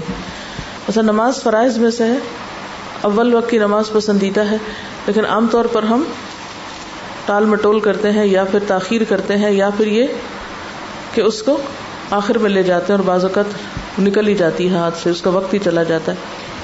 اور اسی طرح باقی چیزیں۔ تو ومن احسن قول ممن دعا اللہ یہ تو بات احسن قول یعنی سب سے اچھی بات ہے۔ سب سے عمدہ ترین کاموں میں سے ہے۔ کہ آپ لوگوں کو اللہ کی طرف بلائیں، اللہ سے جوڑے اب اگر ہم یہ کہیں کہ ہمارے پاس وقت ہی نہیں ہے اور ہم کر ہی نہیں سکتے، تو آپ پھر کیا کر رہے ہیں؟ اس سے اہم کام کون سا ہے جو آپ کر رہے ہیں؟ اور پھر وہ صرف یہ نہیں ہے کہ من احسن قولم ممن دعا اللہ، بلکہ اس کے ساتھ معاملہ صالحا، خود بھی نیک کام کرنا ہے۔ تو من احسن قولم ممن دعا اللہ کے تحت، لوگوں کو اللہ کی طرف بلانا اور نیکیوں کا شوق رکھنا میری ترجیحات میں کس نمبر پر ہے؟ اور پھر یہ کہ وہ املا صالحن کے مطابق کیا میں جو کہتی ہوں وہ کرتی بھی ہوں؟ کیونکہ صرف لوگوں کو نہیں بلانا بلکہ خود بھی کرنا ہے۔ وقال اننی من المسلمین، اور اس بات کا اظہار کہ میں مسلمانوں میں سے ہوں، کیا مجھے اپنے مسلمان ہونے پر شرمندگی یا جھجک تو نہیں؟ یعنی میں برملا لوگوں کو کہہ سکتی ہوں کہ ہاں میں اللہ کی تابے دار ہوں، اللہ کی فرما بردار ہوں۔ یعنی عموماً ایسا ہوتا ہے نا کہ جب آپ دین کے کسی حکم پر عمل کرنے لگتے ہیں، تو لوگ اس پر آبجیکٹ کرتے ہیں اور کہتے ہیں کہ تم بھی عجیب شخص ہو۔ اس کے کرنے کی کیا ضرورت ہے؟ یا یہ کام بھی اہم کاموں میں سے اگر آپ خود ایک لسٹ بنا سکتے ہیں کہ کون کون سے کام معاشرے کی نظر میں اہم نہیں ہے اور جب لوگ ان کو کرنے لگتے ہیں، تو وہ ان کی نظر میں اجنبی ہو جاتے ہیں۔ مثلاً قرآن کا پڑھنا، سیکھنا، سکھانا، اپنے فرائض کی ادائیگی کرنا، ہر موقع پر اپنے حیا کا پاس رکھنا، اپنے لباس کا خیال کرنا، یہ تمام وہ چیزیں ہیں جو معاشرے میں اس وقت ایک اجنبی بن گئی۔ تو ایسے میں ہماری کیفیت اور ہماری حالت کیا ہوتی؟ ہم کیا کرتے؟ ہیں وقال، اننی من المسلمین کیا آپ کہہ سکتے کہ میں تو مسلمان ہوں؟ میرے اسلام کا تقاضا یہ ہے کہ میں یہ سب کچھ کروں۔ امت مسلمہ کی حیثیت سے جو آپ کی ذمہ داریاں ہیں، ان کو ادا کرنا اکثر ایسے ہی ہوتا ہے کہ لوگ کہتے ہیں کہ اب ایک عورت کی ذمہ داریوں میں یہ تھوڑی ہے کہ وہ دوسروں کو بھی دین کی طرف بلائے، اس کی تو عبادت یہ کہ بس صرف گھر کے کام کر لے اور کافی۔ کیا صحابیات کی زندگی ایسی ہی تھی کہ انہوں نے صرف اپنے گھروں کو ہی سجایا اور بنایا اور دین کی خدمت کو کوئی کام نہیں کیا؟ کیا برائی اور بھلائی اپنی نوعیت اور انجام میں برابر ہے کیونکہ قرآن تو کہتا ہے، لا تستوی الحسنۃ والسیئہ ادفع بالتی ہے احسن۔ کیا میں برائی کے بدلے میں بھی اچھائی کر سکتی ہوں؟ یہ ہے اصل امتحان۔ کیا میں برائی کے بدلے میں اچھائی کر سکتی ہوں؟ جب لوگ میرے ساتھ اچھا نہ کریں، تو کیا میں پھر بھی اچھا کرنے کی سکت رکھتی ہوں؟ عام طور پر ہم، جب کوئی ہمارے ساتھ اچھا نہ کرے، تو ہم بھی جواب میں کیا سمجھتے ہیں کہ اب بدلہ لینا ہمارا حق ہے۔ ہم کمزور نہیں ہیں۔ ہم ثابت کرنا چاہتے ہیں کہ ہم بھی جان رکھتے ہیں۔ لیکن قرآن تو بالکل اس سے برعکس چیز بتاتا ہے کہ اچھائی کے لیے کیا کرو؟ برائی کے بدلے میں اچھائی کرو۔ صرف اچھائی کے بدلے میں اچھائی نہیں، برائی کے بدلے میں اچھائی۔ اور جب تک یہ اخلاق ہمارے اندر پیدا نہیں ہوگا، تو من احسن و قول ممن دا اللہ کا عمل ہو ہی نہیں سکتا۔ پھر سوال ہے کہ کتنے لوگ ایسے ہیں جو میرے دوست تھے لیکن اب مخالف ہیں؟ ایسا کیوں ہوا؟ یعنی کتنے ہی لوگ میرے آس پاس ایسے تھے جو میرے چاہنے والے تھے لیکن اب وہ میرے مخالفین میں شامل ہیں۔ کیا اس میں آپ کا قصور تو نہیں کہ آپ نے برائی کے بدلے میں اچھائی نہ کی ہو؟ کہیں ایسا تو نہیں کہ برائی کے بدلے میں ان کی طرف سے آنے والی تکلیف یا اس کے بدلے میں آپ نے بھی ویسا ہی بے رخی کا رویہ دکھایا ہو؟ کیا میں اپنی عاقبت کو بہتر بنانے کے لیے مشکل مراحل میں صبر کا رویہ اختیار کر سکتی ہوں؟ ادفا بلتی ہی احسن فض الزی بینا کا و بینا ہوں اداوت کا ان ولی حمیم وما اللہ صبر یہ سب کچھ صبر کا تقاضا کرتا ہے۔ لیکن جب ہم صبر کا رویہ اختیار کرنے لگتے تو شیطان وسو سے ڈالتے وہ کہتے تو کمزور لوگوں کا کام ہے۔ تو اگر اللہ کے دین کا کام کرتے ہوئے شیطان مجھے وسوسہ ڈالے تو میں کیا کرتی ہوں؟ یعنی اس اخلاق کو اختیار کرنے میں۔ ہمایو القاح اللہ صبر ہما القاح اللہ حزن عظیم و اما من شیطان نظم فسط عزب اللہ تو کیا میں واقعی اللہ سے مدد طلب کرتی ہوں؟ اور کیا میں یقین رکھتی ہوں کہ نہ ہو سمیع العلیم ہے۔ کیا میری دعا میں اتنا یقین، خلوص، تڑپ اور بھروسہ ہے اللہ کی ذات پر؟ کہ واقعی مجھے محسوس ہو کہ اللہ نے میری دعا سن لی ہے۔ اور اگر یہ سب کچھ نہیں ہے میرے اخلاق میں یعنی یہ ساری باتیں جو اوپر گزری ہیں، تو پھر میرے لیے لمحہ فکریہ ہے کہ میرا قرآن کے ساتھ تعلق کیسا ہے۔ سب سے زیادہ بدقسمت انسان وہ ہے کہ جس نے رب کو نہ پایا ہو۔ جو رب کو نہ پہچانے، اس کی عظمت کو نہ جانے۔ سیریا یا شام کے ایک پروفیسر ہیں، استاذ خوزی الرفائی وہ ایک سفر کے تحت اندلس گئے اسپین گئے۔ وہاں انہوں نے غرناتا میں الحمرا نامی محل دیکھا، جو مسلم دور حکومت میں بہت اہتمام سے بنایا گیا۔ اپنے سفر نامے میں انہوں نے جو باتیں لکھی، ان میں سے ایک یہ ہے کہ وہاں ایک دیوار پر ایک قصہ لکھا ہوا ہے۔ کہا جاتا ہے کہ میکسیکو کا ایک سیاح جس کا نام آری ایکاسا تھا، وہ اپنی بیوی کے ساتھ الحمرا کو دیکھنے کے لیے یہاں آیا۔ اور جبکہ وہ اس کی کشش سے غیر معمولی متاثر ہو کر اس کو دیکھنے میں محو تھا یعنی اتنا محو تھا اس کو دیکھنے میں کہ اس نے ایک اندھے فقیر کو دیکھا جو اس کی بیوی کے قریب ہو کر اس سے صدقہ مانگ رہا تھا۔ سیاح نے اپنی بیوی سے کہا کہ، اے خاتون، اس کو زیادہ دو اور خوب دو۔ کیونکہ دنیا میں اس سے بڑی بدبختی اور کوئی نہیں کہ آدمی غرناتا میں اندھا ہو۔ یعنی غرناتا میں رہے اور اندھا ہو اور وہ الحمرہ نہ دیکھ سکے۔ تو اس سیاح کو سب سے زیادہ بدبختی کیا نظر آئی؟ کہ ایک شخص الحمرا کے سامنے کھڑا ہو اور وہ آنکھوں سے محروم ہو اور اس محل کو دیکھ نہ سکے۔ مگر ایک اور بدبختی ہے جو اس قسم کی سب بدبختیوں سے زیادہ بڑی بدبختی ہے۔ اور جو آخرت میں پیش آئے گی۔ وہ من کا نفی ہی آما فہو فل آخرت آما و عدل سبیلا جو شخص اس دنیا میں اندھا رہا اور آخرت میں بھی وہ اندھا ہی رہے گا۔ وہ آخرت میں بھی اندھا ہی رہے گا اور بہت زیادہ دور ہوگا راستے سے۔ عدل سبیلا یعنی رستہ کھو دے گا۔ آخرت وہ جگہ ہے جہاں اللہ رب العالمین اپنے تمام جمال اور کمال کے ساتھ جلوہ فرما ہوگا۔ وہاں انسان اپنے رب کو اس طرح دیکھے گا جیسے موجودہ دنیا میں چودویں کے چاند کو دیکھتا ہے، جیسے حدیث میں آتا ہے۔ ایسی حالت میں وہ شخص کتنا زیادہ بدبخت ہوگا جو اللہ کی ہستی کو دیکھنے سے محروم ہوگا، جو ہر قسم کے جمال اور کمال کا سر چشمہ ہے ممبا ہے۔ حدیث میں آتا ہے رسول اللہ صلی اللہ علیہ وسلم نے فرمایا کہ جب جنت والے جنت میں اور دوزخ والے دوزخ میں داخل ہو چکے ہوں گے، تو ایک پکارنے والا پکارے گا کہ اے اہل جنت، تمہارے لیے اللہ تعالیٰ کا ایک وعدہ ہے۔ وہ چاہتا ہے کہ اس کو تمہارے لیے پورا کرے۔ اہل جنت کہیں گے کہ وہ کیا ہے؟ وہ کون سا وعدہ ہے؟ ان کلا تخلف المیاد وہ کون سا وعدہ ہے کہ جو اللہ تعالی پورا کرے گا؟ اہل جنت کہیں گے کہ وہ کیا ہے؟ کیا ہمارے پلڑے بھاری نہیں کر دیے گئے؟ کیا ہمارے چہروں کو روشن نہیں کر دیا گیا؟ اور اللہ تعالیٰ نے ہم کو جنت میں داخل کر دیا اور آگ سے بچا لیا۔ جب یہ سب ہو جائے گا تو پھر ایک پردہ اٹھے گا۔ ایک پردہ کھولا جائے گا۔ پھر وہ اپنے رب کو دیکھنے لگیں گے۔ بس خدا کی قسم، کوئی نعمت جو اللہ نے انہیں دی ہے، وہ ان کے لیے اللہ کو دیکھنے سے زیادہ محبوب نہ ہوگی۔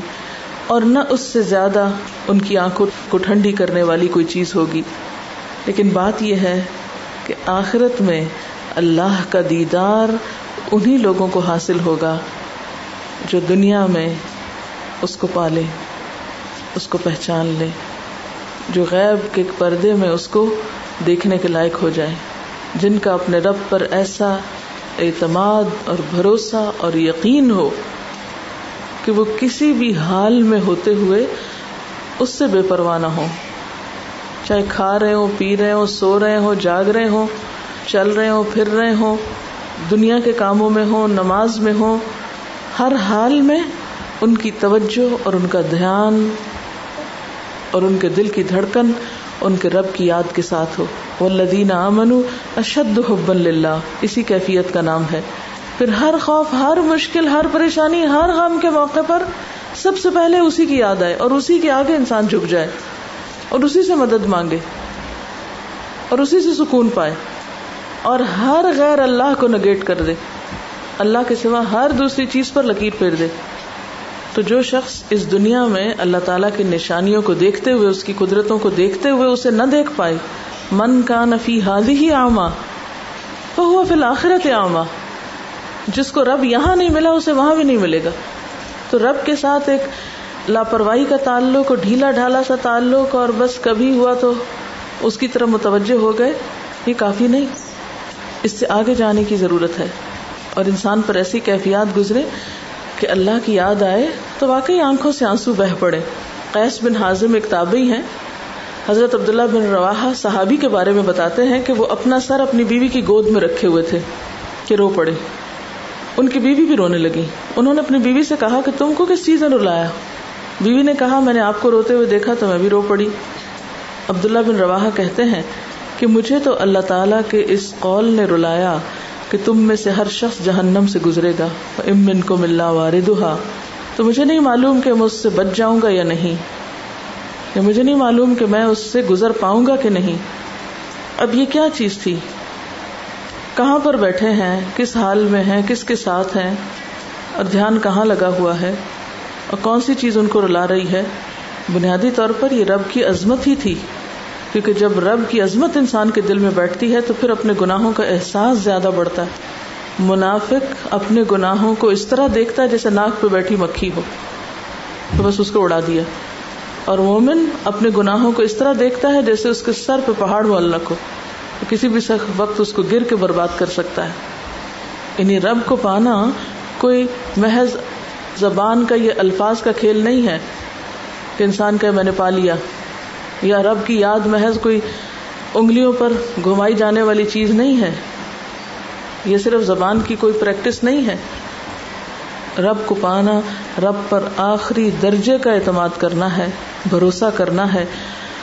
اس کی یاد میں کبھی آنسو بہانا ہے اور کبھی اس کی یاد میں اطمینان اور سکون پانا ہے، جیسے پہلے بھی ذکر ہوا کہ اللہ بکر اللہ تتم ان القلوب۔ اب دیکھیے کہ انسان کے لیے سب سے زیادہ خوشی کی حالت کون سی ہوتی ہے؟ آپ کو خوشی کب ہوتی ہے؟ چلیے بتائیے، ذرا سوچیے اس پر۔ آپ کب خوش ہوتے ہیں؟ یہ خوشی کی کیفیت کب ہوتی ہے آپ پر؟ یعنی جب آپ اپنا کوئی ٹارگیٹ اچیو کر لیتے ہیں، یا جب کوئی چیز آپ کو ملتی ہے گویا ہم دوسرے لفظوں میں یہ کہہ سکتے ہیں کہ جب ہم اپنی پسندیدہ چیز کو پا لیتے ہیں، جو ہم لینا چاہتے ہیں وہ ہم کو مل جاتی ہے چیز۔ تو پانے کا جو احساس ہے وہ انسان کو خوش کرتا ہے، کچھ بھی پا لینے کا۔ اور پانے میں ضروری نہیں کہ کوئی آپ نے کھانا پا لیا یا کوئی سونا پا لیا یا کوئی، نہیں۔ اس میں صرف مادی چیزیں نہیں آتی۔ مثلاً آپ کو اپنے کسی سوال کا جواب مل گیا۔ آپ کی کوئی ذہنی الجھن کا حل آپ کو مل گیا۔ تو وہ بھی پانے کی ایک کیفیت ہوتی تو انسان کے لیے حقیقت میں سب سے بڑی خوشی کا وقت وہ ہوتا ہے جب انسان سب سے بڑی سچائی کو پا لیتا ہے۔ سب سے بڑی حقیقت کو جب انسان پاتا ہے۔ اس کائنات کی سب سے بڑی حقیقت اللہ کی دریافت ہے۔ اپنے رب کو پانے کا احساس۔ اور یہیں سے انسان کی حقیقی خوشی کا آغاز ہوتا ہے۔ یہیں سے پھر اللہ تخاف ولا تحزنوں کی کیفیت اٹھتی ہے۔ اور یہی پانا پھر انسان کو الحمد للہ رب العالمین کہنے کا لطف عطا کرتا ہے۔ حقیقی معنوں میں زبان سے شکر کے کلمات جاری ہوتے ہیں۔ شکر کا ترانہ زبان پر آتا ہے کہ صرف میرا رب نہیں، پوری کائنات کا رب۔ ایک ہے سوتے ہوئے سورت فاتحہ پڑھ لینا اور ایک ہے شعور کے ساتھ الحمد للہ رب العالمین کہنا، جس سے قرآن کا آغاز ہو رہا ہے۔ سب سے بڑی حقیقت کا پانا ہے۔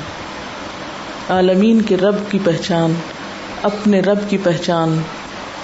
اگرچہ ہم کتنی بھی کوشش کریں کیونکہ یہ دنیا ناقص ہے، کامل نہیں، تو ہم رب کی جو اصل قدر ہے یا اصل حقیقت ہے، اس کو بھی نہیں پوری طرح پا سکتے۔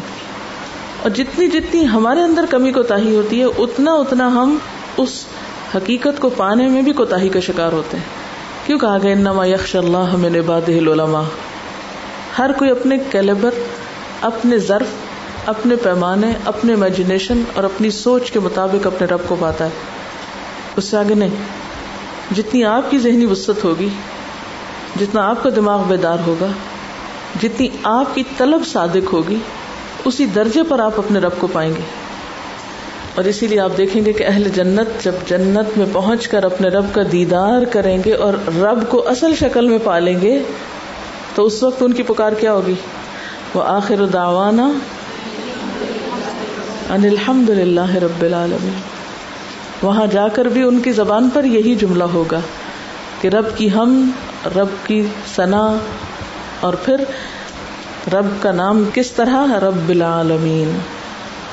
تو یہی ہے رب اللہ، رب کل شعی جو ہر چیز کا رب ہے۔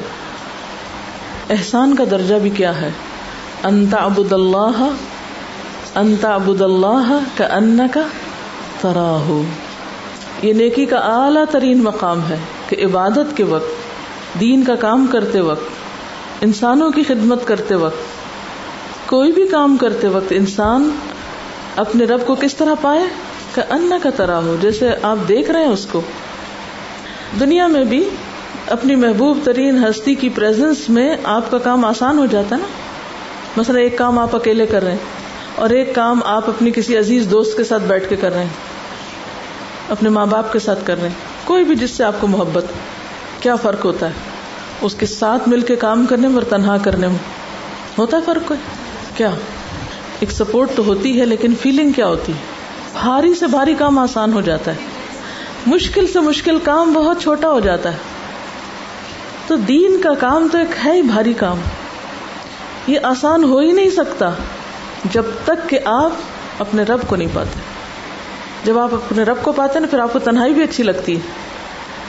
جب آپ اپنے رب کو پا لیتے ہیں نا، تو آپ کو اس کے رستے میں دینا، خرچ کرنا بھی بہت اچھا لگتا ہے۔ آپ کو ایک لطف آتا ہے۔ پھر آپ کو سجدہ بھی بہت اچھا لگتا ہے۔ پھر ہر نیکی کا کام اچھا لگتا ہے کیونکہ آپ اس کو پائے ہوئے ہیں۔ پھر لوگوں کے شکوے، لوگوں کی تکلیفیں، لوگوں کی طرف سے آنے والی اذیتیں، لوگوں کی باتیں، لوگوں کی تنقید، لوگوں کی خرافات، ان سب چیزوں سے انسان اوپر اٹھ جاتا ہے۔ اس نے اپنے رب کو پا لیا اس پانے میں اتنی لذت ہے، اتنا سکون ہے، اتنی خوشی ہے۔ ایک ایسی کیفیت ہے کہ کسی چیز کی پرواہ نہیں، دو عالم سے بے گانا کرتی ہے دل کو۔ عجب چیز ہے لذت آشنائی۔ عجب چیز ہے لذت آشنائی۔ لیکن یہ ہو تو پھر بات ہے نا۔ پایا ہی نہیں۔ اسی لیے سارے غم ہیں۔ اسی لیے سارے شکوے ہیں۔ اسی لیے مایوسی ہے۔ اسی لیے ڈپریشن ہے۔ پایا ہی نہیں اس کو۔ جب وہ ساتھ ہے تو غم کیسا؟ فکر کیسی؟ لا تحزن۔ کیوں؟ ان اللہ معنا۔ تاریخ میں اس سے مشکل کوئی مرحلہ ہوگا؟ کہ ایک پیغمبر کی جان خطرے میں ہے۔ دشمن قریب پہنچ چکا ہے، پاؤں نظر آ رہے ہیں۔ خوف کا عالم کیا ہو سکتا ہے؟ ذرا سوچئے، خدا نہ کرے، خدا نہ کرے کہ آپ کے گھر میں کچھ اور آ جائے۔ خدا نہ کرے، لیکن میں اس لیے مثال دے رہی ہوں کہ شاید آپ فیل کر سکیں اس کیفیت کو۔ اور آپ اسے چھپ رہے ہیں، بچ رہے ہیں کبھی آپ نے امیجنیشن میں بھی سوچا ہوگا کہ اگر کوئی آ جائے تو میں کہاں چھپوں گی؟ کیسے کنڈی لگاؤں گی؟ کہاں گھسوں گی؟ ہوتا ہے نا؟ تو آپ چھپ رہے ہیں، بچ رہے ہیں اور وہ جہاں آپ چھپے وہاں تک پہنچ جاتا ہے۔ کیا کیفیت ہوگی آپ کی؟ ذرا تصور میں لائیں۔ دل کا عالم کیا ہوگا؟ کہ جب آپ کی جان کے دشمن آپ کے پاس پہنچ جائیں اور اس وقت ایسا اطمینان ہو کہ لا تحزن، ان اللہ معنا۔ ایک شخص تلوار تان کے کھڑا ہے، بچاؤ میرے ہاتھ سے، تمہیں کون چھڑا سکتا ہے؟ تو کہتا ہے، میرا اللہ، یہ ہے رب کو پانا۔ کہ اگر اس کی مدد میرے ساتھ ہے، کوئی نقصان نہیں دے سکتا۔ اور اگر اس نے مدد سے ہاتھ کھینچ لیا، تو کوئی کام آ ہی نہیں سکتا، کوئی بچا ہی نہیں سکتا۔ لیکن ہم چھوٹے چھوٹے مسئلوں پہ اتنے گھبرا جاتے ہیں، اتنے آپے سے باہر ہو جاتے ہیں، کہ اس سے اہم ترین کام چھوڑ کے بیٹھ جاتے ہیں۔ کیسے کام ہوں گے؟ کیسے آپ آگے بڑھیں گے؟ اگر ہر چیز آپ کو گرانے اور توڑنے اور ضائع کرنے کے لیے کافی ہے۔ چھوٹی چھوٹی یعنی ابھی ہوا کا جھونکا چلا نہیں تو آپ گر پڑے۔ تو اللہ کے رستے میں اگر آپ نکلے ہیں، تو پھر آپ کو ایمان کی مضبوطی کی ضرورت ہے۔ اور جب تک اس کو نہیں پایا، اس کے رستے میں کام ہو نہیں سکتا۔ جب تک اس کے لیے خود کو خالص نہیں کرتے۔ پھر مومن کے لیے دو بڑے ہتھیار ہوتے ہیں۔ شیطان کے وسو سے بچنے کے لیے اور شیطان سے نجات پانے کے لیے ایک دعا اور ایک سجدہ۔ وسجد وقترب قربت کا طریقہ کیا ہے؟ سجدہ۔ وسجد وقترب کوئی مشکل ہے؟ وسجد وقترب لیکن ہم کتنی مشکلات میں نماز سے کام لیتے ہیں۔ کوئی دکھ، کوئی پریشانی آئے اور پھر واقعی سچے دل سے نماز پڑھے، ہو نہیں سکتا کہ دور نہ ہو۔ آج نہیں، کل کل نہیں پڑھتے اور اگر وہ جا نہیں رہی تو کم از کم آپ اطمینان میں آ جائیں گے۔ اور دوسرا، سرگوشیاں رب سے۔ کس کو کہتے ہیں سرگوشیاں؟ دعا۔ یونا جی رب بہو مانگے اس سے۔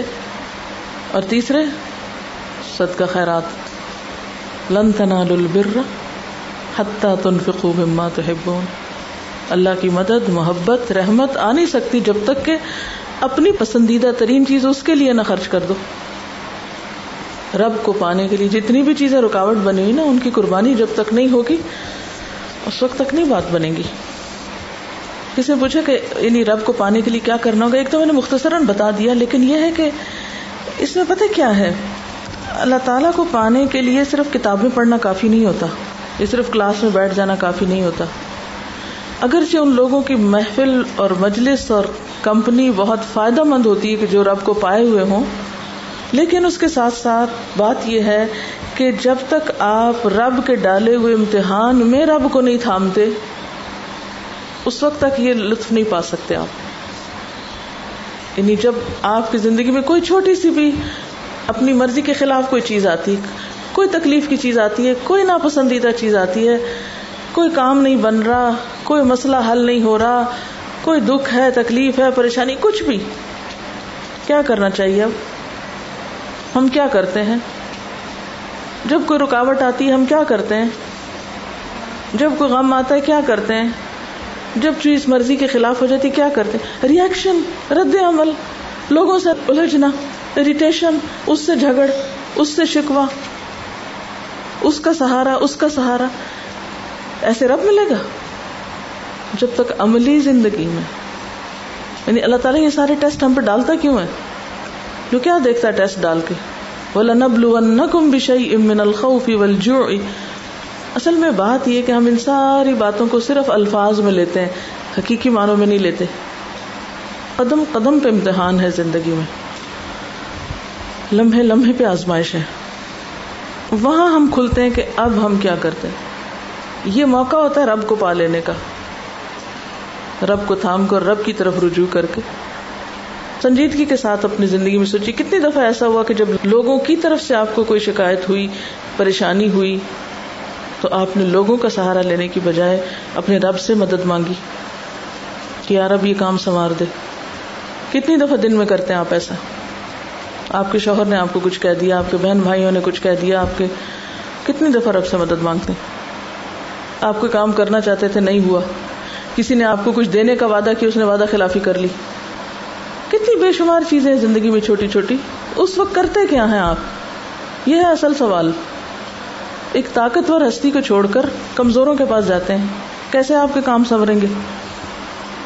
کمزور انسان بھی صرف اس وقت مدد کر سکتے ہیں جب آپ اللہ کے پاس جاتے ہیں اور وہ ان کے دل میں ڈالتا ہے۔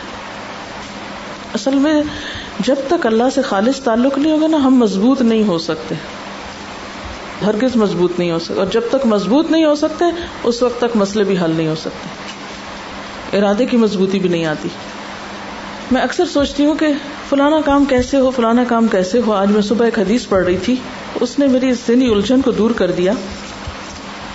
قال رسول اللہ صلی اللہ علیہ وسلم، ما يكن عندي من خير فلن ادخره عنكم ومن يستعفف يعفه الله ومن يستغني يغنه الله ومن يتصبر يصبره الله وما اعطي احد عطاء خيرا واوسع من الصبر آپ نے فرمایا کہ کوئی خیر بھلائی کی بات ایسی نہیں کہ جو میں تم سے چھپا کے ذخیرہ کر لوں کہ اپنے پاس ہی رکھوں اور تمہیں نہ دوں کوئی بھلائی کی بات ایسی نہیں ما یکن اندی من خیر کوئی بھی خیر نہیں ایسی جو میرے پاس ہو اور میں تم کو نہ دوں اور اپنے پاس رہنے دوں۔ تو ان خیر اور بھلائیوں میں سے جو بات میں تم کو بتانے والا ہوں وہ کیا ہے؟ کہ جو پاک دامنی اختیار کرنا چاہے گا، اللہ اس کو عطا کر دے گا۔ جو استغنا برتے گا، اللہ اس کو غنی کر دے گا۔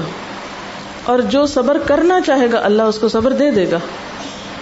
اور صبر سے بڑھ کر اور وسیع تر تو کوئی عطا ہے ہی نہیں جو کسی کو دی گئی ہو۔ اب ان تینوں چیزوں میں جو عفت و پاک دامنی اختیار کرنا چاہے گا، اللہ اس کے لیے آسانی کر دے گا۔ جو غنی ہونا چاہے گا، بے پرواہ ہونا چاہے گا، اللہ اس کو کر دے گا۔ اور جو صبر کرنا چاہے گا، اللہ اس کو دے دے گا۔ تو اس میں کس پہ ڈالا گیا پھر سب کچھ؟ بندے پہ ڈالا گیا۔ کرنا چاہو گے تو مل جائے گا۔ وما الا الذين صبروا وما الا ذو حظ عظیم تو صاحب قسمت ہونے کے لیے صبرو کی کیفیت اختیار کرنی ہوگی۔ اور صبر کیسے آتا ہے؟ میں تو صبر یو صبر اللہ جو صبر کرنا چاہے گا اس کو صبر ملے گا۔ اور جو صبر کرنا ہی نہیں چاہتا اس کو صبر نہیں ملے گا۔ جو صبر کا ارادہ کرے گا، نیت کرے گا کہ مجھے کرنا ہے، روکے گا جو اپنے آپ کو۔ اللہ اس کے لیے اس کو آسان کر دے گا۔ اور صبر سے بڑھ کر تو بڑی نعمت کسی کے پاس ہے ہی نہیں۔ اب آپ دیکھیں کہ جتنی بھی آپ کی زندگی میں مشکلات آتی ہیں، ان کو آپ دو طریقوں سے حل کر سکتے ہیں، ایک صبر ہے اور ایک بے صبری۔ صبر کیسے؟ صبر کے ساتھ مشکلات کا حل کیسے؟ وسطین بصبری وسلات کیسے؟ صبر کے ساتھ کیسے؟ انتظار کرو انتظار کرو۔ اسپیس دو، مہلت دو۔ ذرا رک جاؤ، ٹھہر جاؤ۔ کیوں جلدی کرتے ہو؟ ہماری سب سے بڑی مشکل جلد بازی۔ اصل مشکل یہ ہے کہ ہم سب قرآن بھی پڑھ جاتے ہیں، دین کی خدمت بھی شروع کر دیتے ہیں، مگر محسوس نہیں ہوتا کہ وہ اخلاق ہمارے اندر آ گیا ہے، جو قرآن پیدا کرنا چاہتا ہے، جو کانا خلق حل قرآن تھا وہ نہیں نظر آتا۔ اور اس کی بنیادی وجہ کیا ہے؟ رب اللہ کہتے تو ہیں، لیکن پایا نہیں۔ کہاں سے پتا چلتا ہے؟ خوشی اور غم کے مواقع، نعمت کے ملنے اور چھننے پر ہمارے رویے، ہمارے معاملات اور ہماری بے صبری اور ہمارا دین پر استقامت کا اختیار نہ کرنا۔ ہمارے اپنے گھروں میں یا خاندان میں تعلقات اچھے کیوں نہیں ہوتے؟ ہم اپنے اوقات کو کس طرح استعمال کر رہے ہیں؟ پھر ہم اپنا فیصلہ کریں کہ ہم کامیابی کے رستے پہ جا رہے ہیں یا ناکامی کی طرف بڑھ رہے ہیں۔ اور اس کا ہمیں احساس تک بھی نہ ہو۔ اور یہاں بھی جو کہتا ہے نا ادفا بلتی ہی آحسن فض اللہ بینا کا بینا ہو اداوت کا انا ہو ولی حمیم یہ اتنا افیکٹو فارمولا ہمارے لیے کیوں افیکٹو نہیں ہے؟ ہمارے لیے کیوں فائدہ مند نہیں ہمارے ذریعے دین کو وسط کیوں نہیں مل رہی؟ ہمارے ذریعے انسانیت کا بھلا کیوں نہیں ہو رہا؟ انہوں نے یہاں سوال کیا ہوا ہے کہ اگر اللہ سے مدد مانگے فوراً صلاح حاجت بھی پڑی جائے، مگر جذبات انسان پہ غالب ہوں، تو اس کا مطلب ہے کہ انسان حقیقت اللہ سے مدد نہیں مانگ رہا، جذبات سے مغلوب ہونے سے مری مراد ہے رونا، غصہ وغیرہ۔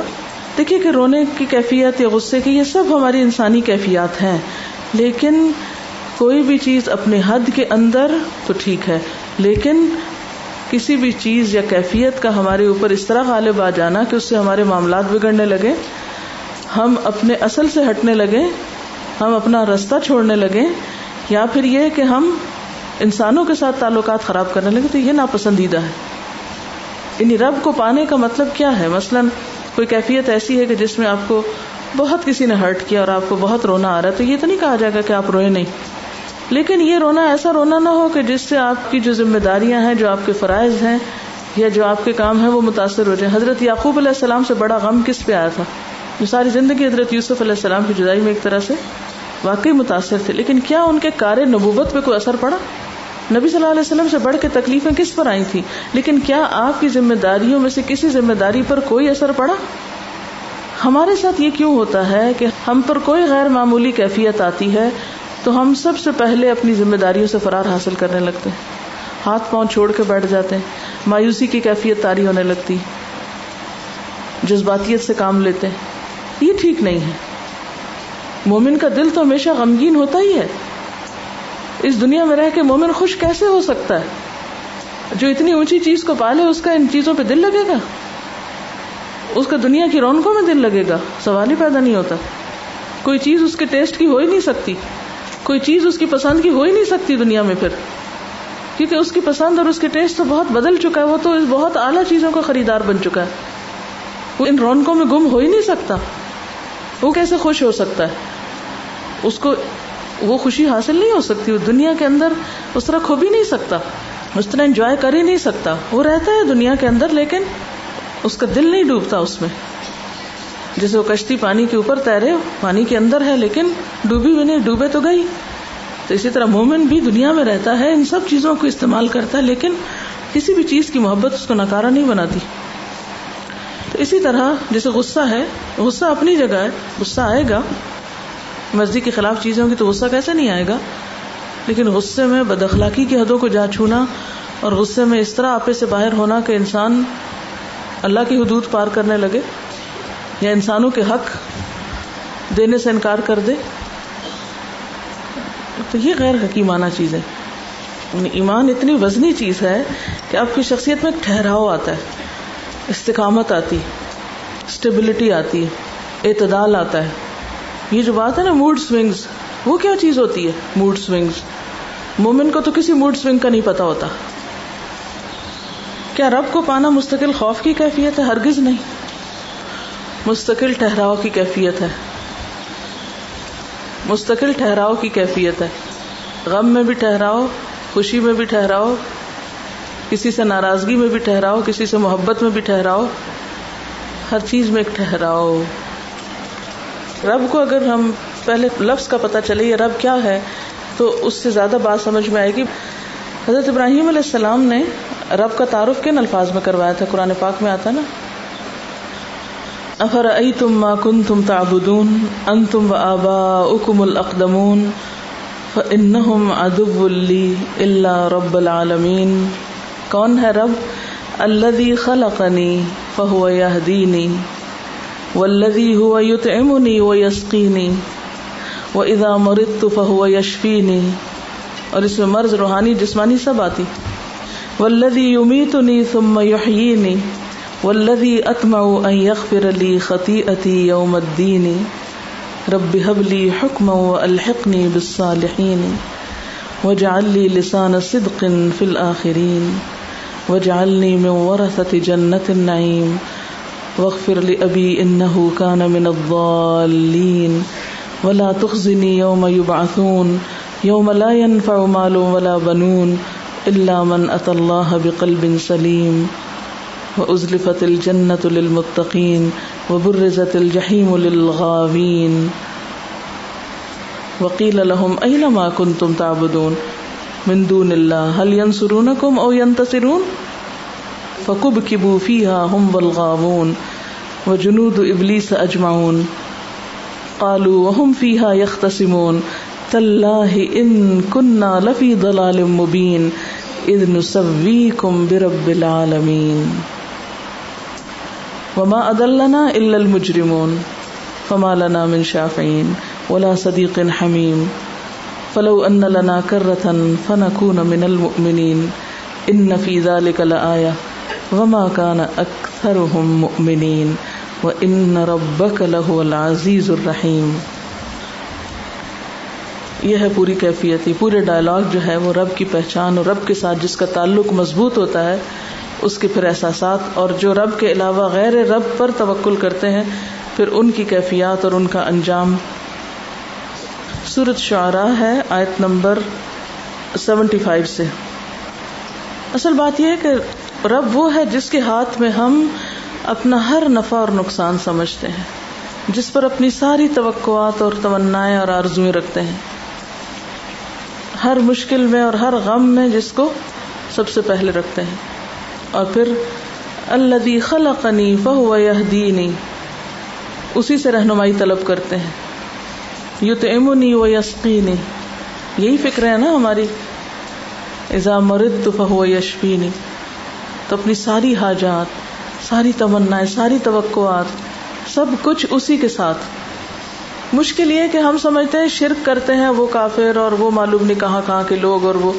لیکن ہم نے اپنے دل کے خانوں میں جس جس چیز کو بٹھایا ہوا ہے، کسی کو رزق کا مالک سمجھتے ہیں، کسی کو صحت کا مالک سمجھتے ہیں پھر آپ دیکھیں کہ رب کو پانے کے لیے رب حبلی حکم الحقنی بسالحین یعنی پورا ایک کانسیپٹ کلیئر ہو جاتا ہے اگر ان آیتوں پہ آپ غور کر لیں۔ اصل میں یہ سب چیزیں ہیں، یہ یقین، توکل اور رب پر اعتماد اور بھروسے اور ان سب کے خلاصے ایمان سے متعلق جو غیب سے تعلق رکھتا ہے۔ یہ کوئی مادی چیز نہیں ہے کہ جو آپ کو ایک کتاب کی شکل میں میں آپ کو دے دوں گی کہ یہ آپ رب پہ یقین اور معرفت لے لیں مجھ سے اور اس کو استعمال کریں اس نسخے کو۔ یہ اپنی ذات سے باہر نکل کر یعنی اپنے آپ کو آپ کو ڈی کنڈیشن کرنا پڑے گا۔ جن چیزوں پہ آپ نے بھروسے کیے ہوئے ہیں نا، یا جن چیزوں میں آپ سکون ڈھونڈتے ہیں، ان سب کو توڑنا پڑے گا۔ ان سے نکل کر پھر واقعی ایمان لانے کی کیفیت جب تک نہ ہو اس کے لیے کوئی لگا بندہ فارمولہ آپ کو نہیں دیا جا سکتا۔